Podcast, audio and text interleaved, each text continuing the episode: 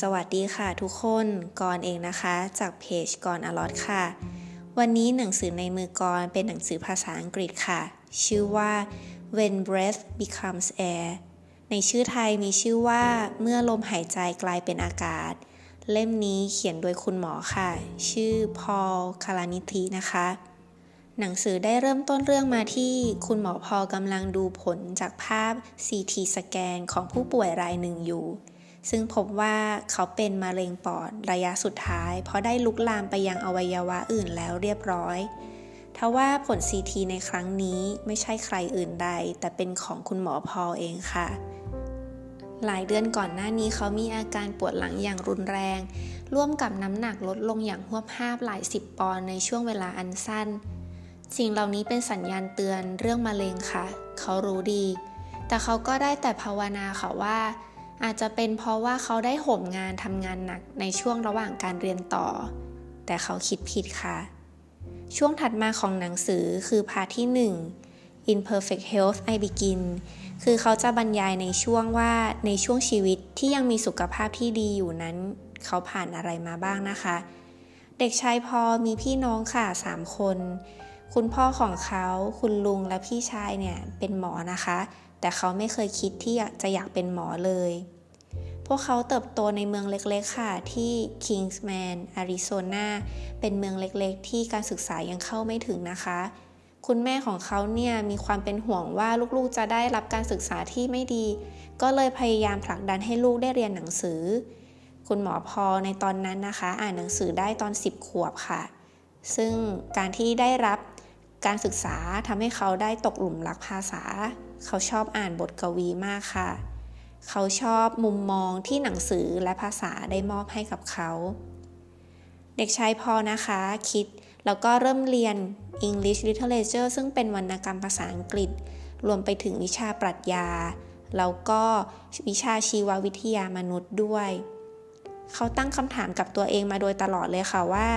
อะไรกันนะที่ทำให้ชีวิตมนุษย์คนหนึ่งเนี่ยมีความหมาย เขาเคยอ่านหนังสือเล่มหนึ่งของวิทแมนเขียนว่า คงมีแต่คนที่เป็นหมอเท่านั้นที่จะเข้าใจ เข้าถึงเรื่องของกายหยาบกับจิตวิญญาณได้ และเพื่อที่จะตามหาคำตอบที่ไม่เคยมีใครเขียนเอาไว้ในหนังสือเล่มไหนมาก่อน เขาก็เลยตัดสินใจอุทิศชีวิตให้กับการเรียนแพทย์ค่ะในช่วงที่เรียนแพทย์นี้เขาได้สัมผัสความตายหลายต่อหลายครั้ง ตั้งแต่การผ่าตัดอาจารย์ใหญ่ รวมไปถึงช่วงเวลาที่ต้องรักษาชีวิตคน เขารับรู้ได้ว่าความสุขหลายครั้งนั้นก็อยู่ได้ไม่นาน วันนี้ได้ประกาศข่าวดีให้กับญาติคนไข้ วันถัดมาคนไข้อาจเสียชีวิต กลายเป็นความทุกข์ที่จะมาเยือนเมื่อไหร่ก็ได้ ในช่วงที่เรียนแพทย์อยู่ที่ Yale University นี้นะคะคุณหมอพอก็ได้พบรักกับแฟนสาวที่ชื่อว่าลูซี่ ก็เป็นนักศึกษาแพทย์เหมือนกัน และหลังจากเรียนจบจากโรงเรียนแพทย์ทั้งคู่ก็แต่งงานกันค่ะ คุณหมอพอเลือกเรียนต่อเฉพาะทางในด้านศัลยกรรม ระบบประสาทและสมองค่ะ ที่ Stanford University ส่วนคุณหมอลูซี่เลือกเรียนอายุรกรรมที่ UCSF ในช่วงชีวิตที่เรียนต่อเป็นช่วงเวลาที่ท้าทายแล้วก็หนักหน่วงมาก หลาย ๆ ครั้งเขาต้องปรับตัวอย่างหนัก ในแต่ละวันก็มีความยุ่งเหยิงไม่มีที่สิ้นสุด อาบเหงื่อต่างน้ำทุกวัน เขาต้องยืนผ่าตัดวันละ 8 ชั่วโมงเป็นขั้นต่ำ เขาอาจจะต้องรองรับน้ำตาของครอบครัวคนไข้ที่สิ้นหวังต่อการรักษา เขาเริ่มต้นแต่ละวันเมื่อเวลา 6 นาฬิกาเลยแล้วก็จะจบทุกอย่างไม่ว่าจะดึกแค่ไหนก็ต่อเมื่อการผ่าตัดนั้นสิ้นสุดลงแล้ว เขาอธิบายว่าการผ่าตัดห้ามช้า แต่ว่าก็ห้ามสะเพร่าด้วยเหมือนกันค่ะ เพราะว่าทุกการผ่าตัดนั้นมีความเสี่ยงไปหมด การผ่าตัดลึกไปเพียงแค่ 2 มิลลิเมตรก็อาจจะเปลี่ยนผลลัพธ์ไปเลยก็ได้ เพราะฉะนั้นผลลัพธ์ที่เกิดขึ้นกับคนไข้ก็อยู่กับฝีมือหมอด้วยเหมือนกัน ด้วยแรงกดดันเหล่านี้นะคะ ไม่ใช่หมอทุกคนที่จะรับได้ค่ะ ก็เพราะว่าหมอต้องทำงานหนักบนความรับผิดชอบบนชีวิตของคนคนหนึ่งเสมอ หลายครั้งเลยที่หมอหลาย ๆ คนก็ไม่ให้อภัยตัวเองกับสิ่งที่ตัวเองนั้นทำผิดพลาดไป และเลือกที่จะจบชีวิตไปก็มีค่ะ แม้กระทั่งในบ้านเราเองก็มีหลายท่านนะคะ ด้วยความเหน็ดเหนื่อยในแต่ละวัน พอบอกกับตัวเองว่าทำไมหลาย ๆ ครั้งเขารู้สึกว่า ความเห็นอกเห็นใจที่มีต่อผู้อื่นนั้นดูน้อยลง เขากลัวว่าความเหน็ดเหนื่อยเหล่านี้จะทำให้ตัวเองนั้นเปลี่ยนไป เขาก็จึงจะคิดเสมอค่ะว่า ช่วงเวลาหนึ่งหนึ่งที่คนไข้เดินเข้ามารักษาในโรงพยาบาลนั้น คือช่วงเวลาที่สำคัญที่สุดในชีวิตของเขาและครอบครัว ถ้าหากหมอจะต้องแจ้งเหตุร้ายข่าวร้ายกับเขาเนี่ยคำพูดของหมอจะติดตรึงอยู่ในความทรงจำของคนไข้และครอบครัวของเขาไปตลอดชีวิตเลยนะคะ เครื่องมือที่ใช้ได้ดี เมื่อยามที่มีผ่าตัดก็ช่วยเหลืออะไรไม่ได้ ก็คือวาจาของหมอค่ะ หมอทุกคนต้องรู้จักวิธีการพูด เพื่อช่วยให้เกิดการตัดสินใจ จะปล่อยเขาไปโดยสงบ หรือจะให้เขามีชีวิตอยู่ แต่ต้องพ่วงต่อกับถุงน้ำและสายระยงระยางไปชั่วชีวิต สิ่งเหล่านี้เป็นคำถามสำคัญที่จะต้องตัดสินใจมากๆเลยนะคะ การเรียนที่โหมหนักมากก็มีช่วงหนึ่งเหมือนกันที่มีผลต่อความสัมพันธ์ ระหว่างคุณหมอพอกับลูซี่ค่ะ พวกเขาแยกกันอยู่สักระยะหนึ่งแล้ว แต่ว่าเมื่อผลวินิจฉัยออกมาว่าคุณหมอพอป่วยเป็นมะเร็งปอด หมอลูซี่ก็กลับมาอยู่ด้วยกัน แล้วก็บอกกับเขาว่า ฉันจะไม่ทิ้งคุณไป ดังเช่นคำมั่นสัญญาที่ให้ไว้ในวันแต่งงาน หมอพอได้บรรยายเอาไว้ค่ะว่าวินาทีที่เขารู้ตัวว่าเขากำลังป่วยเป็นมะเร็งปอดระยะสุดท้ายนี้ เขาทั้งเสียใจงุนงงแล้วก็สับสนมาก ถึงแม้ว่าเขาจะเป็นหมอเองก็ตาม และทำงานกับความตายทุกวัน แต่นี่คือสิ่งที่กำลังต้องเผชิญด้วยตัวเอง เขามองรูปครอบครัว มองรูปคนรัก ในวันที่เคยมีความสุขด้วยกัน และตอนนั้นไม่รู้ว่าจะมีอะไรเกิดขึ้นในวันนี้ มันใกล้แล้วที่เขาจะเรียนจบนะคะ ใกล้มากจริงๆ อีกแค่ไม่กี่เดือนเอง แต่ว่าดูเหมือนว่าเขาจะไปไม่ถึงค่ะ สิ่งที่ดูแล้วจะเข้าใกล้มากกว่าก็คือความตายค่ะ มีคุณหมอเฉพาะทางที่ดูแลเรื่องมะเร็งประจำตัวให้กับหมอพอก็คือ คุณหมอเอมมาวัสันนะคะ คุณหมอคนนี้เป็นคนที่ตั้งคำถามหลาย ๆ ครั้งให้กับชีวิตของคุณหมอพอค่ะ ในตอนครั้งแรกที่เจอกันหมอเอมมาไม่พูดถึงเรื่องอัตราการรอดชีวิตเลยนะคะ คุณหมอยังพูดอีกว่า หลังเริ่มการรักษาไปแล้ว แล้วก็ฟื้นตัวแล้วเนี่ย คุณก็สามารถกลับไปทำงานได้ โดยหมอเอมมาจะเลือกสูตรคีโม ให้เป็นตัวยาที่มีผลข้างเคียงต่อระบบประสาทให้น้อยที่สุด เพราะว่าเขาเป็นหมอผ่าตัด ในตอนนั้นคุณหมอพอรู้สึกว่า เขาป่วยหนักขนาดนี้ใครกันจะกลับไปทำงาน หลังจากหยุดทำงานได้ 6 วันเพื่อให้คีโมนะคะ เขาก็รู้สึกสงสัยตัวเองจังเลยว่า ใน 6 วันที่แล้วเขายังมีความอดทนในการยืนรักษาผ่าตัดคนไข้ได้ยาวถึง 36 ชั่วโมงต่อเนื่องกันได้ยังไง ผลจากการตรวจเลือดนะคะ พบว่ามะเร็งปอดของเขามาจากยีนกลายพันธุ์ ซึ่งมีโอกาสเกิดในคนที่ไม่สูบบุหรี่ได้ โอกาสที่จะเกิดขึ้นมีเพียง 0.0012%ที่จะเกิดขึ้นในชายอายุ 36 ปีเช่นเขาค่ะ ในวันที่แจ้งผลเลือดตามนัด คุณหมอเอมมายังถามเขาอีกนะคะว่า งานผ่าตัดเนี่ยเป็นงานที่สำคัญต่อชีวิตเขาหรือเปล่า หมอพอฉุกคิดค่ะ แล้วก็ตอบไปว่า ผมใช้เวลากว่าหนึ่งในสามของชีวิตผมทุ่มเทกับมัน ผมเรียนหมอมาเป็นสิบปี เขาถามคุณหมอเอมมาว่า ตอนนี้ดูเหมือนว่าชีวิตของเขาได้เดินทางมาถึงช่วงครึ่งหลังแล้ว แต่เขาไม่รู้ว่าเขาควรที่จะเดินทางไหนดี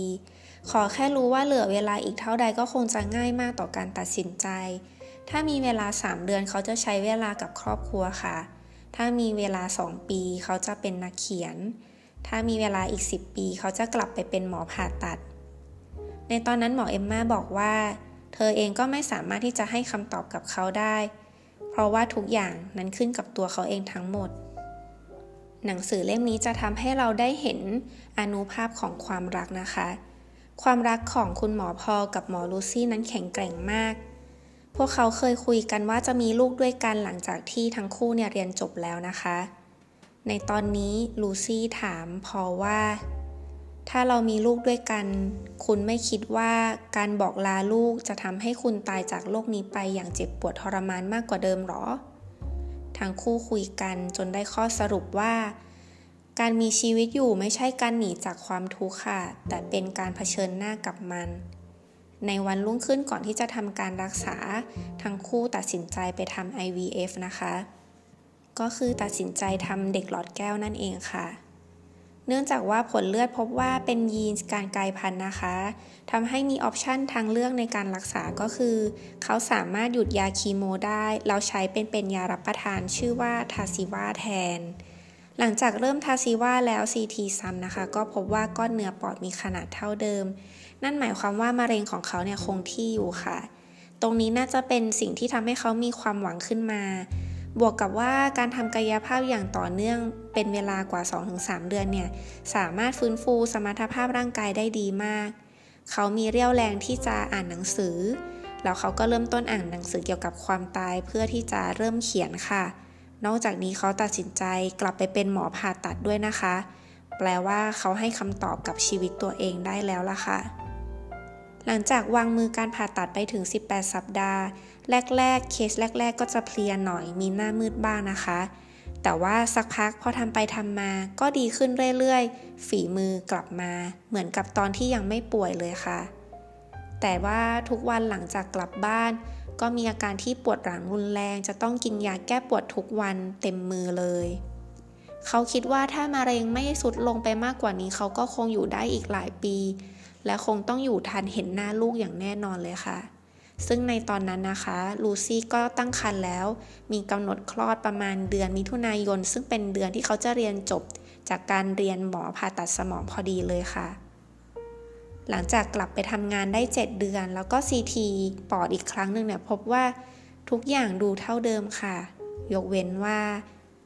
มีก้อนเนื้อก้อนใหม่ ขนาดใหญ่ที่ปอดด้านขวา เมื่อผลเป็นเช่นนี้นะคะทำให้เขาต้องหยุดทำงานค่ะแล้วก็รักษาตัวอย่างเต็มที่ ในการผ่าตัดคนไข้เคสครั้งสุดท้ายของเขาเนี่ยเขาจับมีดผ่าตัดแล้วมองดูมันสงสัยว่า นี่จะเป็นการจับมีดครั้งสุดท้ายจริง ๆหรอ และในเคสนั้นเขาบรรจงเย็บอย่างประณีตที่สุดเท่าที่จะทำได้ เขาอยากให้มันดู perfect ที่สุดค่ะ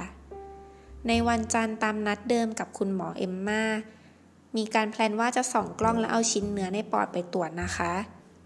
เนื่องจากว่าตอนนี้เข้าสู่ระยะลุกลามที่มากขึ้นแล้วทำให้ทาซิว่าไม่ได้ผลอีกต่อไป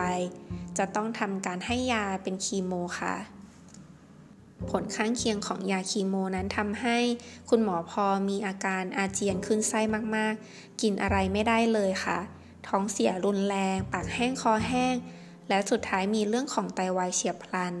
แสดงว่าตอนนี้เขามีภาวะการขาดน้ำอย่างรุนแรง จนต้องเข้ารักษาตัวในโรงพยาบาลค่ะ ในระหว่างรักษาตัวในโรงพยาบาลใน ICU นั้น ก็จะมีหมอหลายๆ แผนกมาช่วยกันดูแลนะคะ เขามองเห็นตัวเขาเองค่ะว่า ห้องคนไข้ ICU นี้เป็นห้องที่ครั้งหนึ่งเขาเคยมา แต่มาในฐานะของหมอ เป็นห้องที่เขาเคยปั๊มหัวใจคนไข้ เป็นห้องที่คนไข้ของเขาหลายคนก็ต้องจากไป แล้วนี่จะเป็นห้องที่เขาเองจะต้องจากไปด้วยหรือเปล่า ในตอนนั้นนะคะ ถึงแม้ว่าจะนอนโรงพยาบาลหลายสัปดาห์ แต่ในท้ายที่สุดก็ได้กลับบ้านค่ะ ตอนนั้นคุณหมอลูซี่ตั้งครรภ์ได้ 38 สัปดาห์แล้วนะคะ หลังจากกลับบ้านไปไม่นาน คุณหมอลูซี่ก็มีสัญญาณใกล้คลอดครั้งแรก และในวันคลอด คุณหมอพอก็อยู่ข้างๆตลอด ให้กำลังใจกันในทุกช่วงเวลาของชีวิตในแต่ละคนจริงๆค่ะ พวกเขาได้ลูกสาว ชื่อว่าเคดี้นะคะ วันแล้ววันเล่าที่เคดี้โตขึ้น คุณหมอพอทันเห็นยิ้มแรกของลูก การกำมือได้ครั้งแรกของลูก หัวล้อครั้งแรก เคดี้มีพัฒนาการที่ดีเยี่ยมมากค่ะ ขณะที่ชีวิตของคนคนหนึ่งกำลังลุกโชนสว่างสวยัย แต่ของอีกคนกำลังมอดม้วยดับสูญไป เวลาที่เคยมีค่า เคยแพลนว่า 5 ปีข้างหน้าจะทำอะไรตอนนี้ก็ได้แต่ คิดค่ะว่าเที่ยงนี้จะอยู่ถึงหรือเปล่าก็ไม่รู้ เขาเขียนในหนังสือค่ะว่า ผมแค่หวังว่าผมจะมีชีวิตอยู่ได้ยาวพอที่เคดี้จะมีความทรงจำเกี่ยวกับผมบ้าง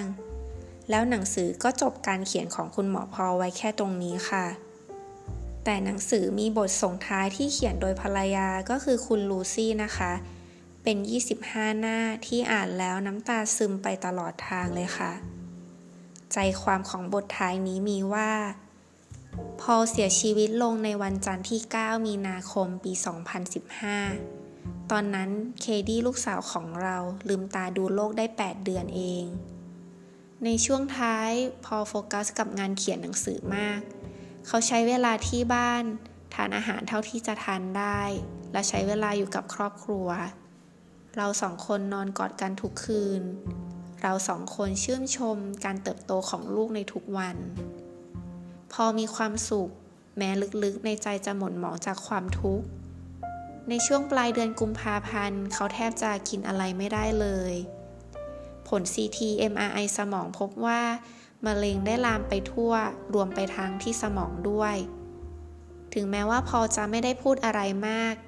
แต่ฉันคิดว่าโดยสัญชาตญาณของการเป็นหมอผ่าตัดสมอง เขารู้ดีอยู่แล้วว่ามีอะไรที่รอเขาอยู่ข้างหน้า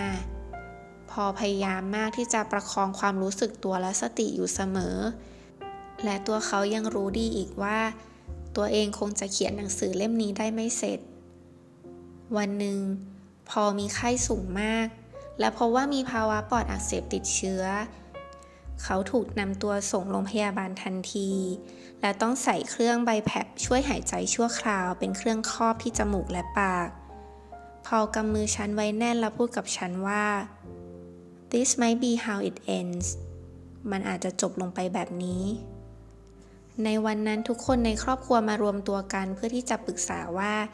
ถ้าเวลานั้นมาถึง ควรใส่ท่อช่วยหายใจหรือไม่ พอพูดว่า ถึงแม้ครั้งนี้จะผ่านมันไปได้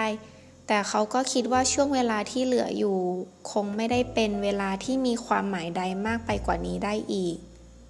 เพราะฉะนั้นคำตอบก็คือ ไม่ปั๊มหัวใจช่วยชีวิต ไม่ใส่ท่อช่วย ความต้องการของพอก็คือได้กลับบ้าน แต่เขาป่วยมากจนฉันกลัวว่าเขาอาจจะเสียชีวิตกลางทางได้ พอพูดสั้นๆ แค่คำว่า เคดี้ในชั่วโมงนั้นเราทำให้ที่โรงพยาบาลเป็นเหมือนบ้าน ทุกคนมารวมตัวกัน ห้องนั้นเต็มไปด้วยความรัก เขาทำความเคารพและบอกลาพ่อแม่ พอลบอกรักฉันเป็นครั้งสุดท้าย เคดี้ถูกอุ้มมาไว้ในอ้อมอกของพอล สักพักพอลพูดเบาๆ แต่นิ่งมากว่า I'm ready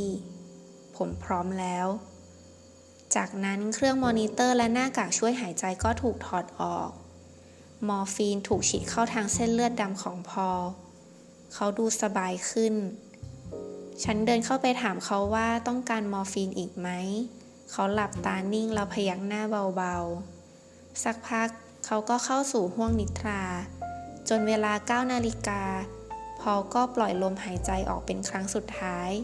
ก่อนจะจากโลกนี้ไปตลอดกาลช่วงเวลาที่กอนได้อ่านหนังสือเล่มนี้นะคะกอนได้อ่านชีวิตคนคนหนึ่งที่ผ่านความแน่วแน่ แน่วแน่มากๆที่จะตอบคำถามเพียงคำถามสำคัญเดียวตลอดชีวิต คือ อะไรมีค่าพอที่ทำให้ชีวิตนี้อยู่อย่างมีความหมาย เราได้เห็นถึงความฝ่าฟันอุปสรรคทั้งการเรียนแล้วก็ชีวิตคู่ค่ะ ในวันที่เรามองหาแต่ความสุข เราก็อย่าลืมไปว่าความทุกข์ก็เป็นสิ่งที่หนีไม่ได้เหมือนกัน และด้วยความที่เราหนีความทุกข์ไปไม่ได้ เราก็ต้องเรียนรู้ที่จะอยู่กับมันค่ะ สิ่งที่ทำให้คุณหมอพอมีความหวังและกำลังใจที่จะเป็นนักเขียน เราก็กลับไปผ่าตัดต่อ ก็เพราะว่าเขาตอบคำถามสำคัญได้ว่า อะไรคือสิ่งที่เขารักและสำคัญที่สุดในชีวิตของเขา นั่นคืออาชีพหมอศัลยาแพทย์ผ่าตัดสมอง เขาทุ่มเทมันมากว่า 10 ปี เขามีคนรักที่อยู่เคียงข้าง เขามีลูกสาวเป็นความหวัง เป็นประกายครั้งสุดท้ายของชีวิต ก่อนคิดว่าไม่ช้าก็เร็วเราทุกคนต้องเผชิญหน้ากับเรื่องนี้ค่ะ ถ้าเราสามารถทราบคำตอบ ของตัวเองได้ว่าอะไรคือสิ่งที่สำคัญ และทำให้ชีวิตของเรามีคุณค่าที่จะอยู่ต่อ ในวันนั้นเมื่อมาถึง เราจะเตรียมใจกับมันได้ก่อนดีใจค่ะที่ได้อ่านเรื่องของผู้ชายคนหนึ่งที่มีความกล้าหาญแล้วก็เข้มแข็งมาก ความกล้าหาญไม่ใช่การปราศจากความกลัว แต่กล้าหาญที่จะทำแม้จะรู้ว่ารู้สึกกลัวค่ะ มีประโยคนึงในหนังสือกล่าวไว้ว่า การที่เราเรียนรู้วิธีการตายก็เป็นการเรียนรู้วิธีการที่จะมีชีวิตอยู่ได้เหมือนกัน วันหนึ่ง ลมหายใจของเราก็จะกลายเป็นแค่อากาศ เท่านั้นเองค่ะ ขอบคุณทุกคนที่รับฟังกันมาจนถึงตรงนี้นะคะ แล้วก็ขอบคุณที่เป็นกำลังใจให้กันโดยเสมอ ทุกคนสามารถติดตามกรถ้าในทางบล็อกดิจนี้ส่วนใหญ่กรจะลงเป็นพอดแคสต์นะคะ แล้วก็จะเป็นโค้ดต่างๆ ลงไว้ใน Facebook และมีคลิปรีวิวหนังสือบน YouTube Channel สะกดกรอลอตเหมือนกันเลยนะคะ สำหรับวันนี้สวัสดีค่ะ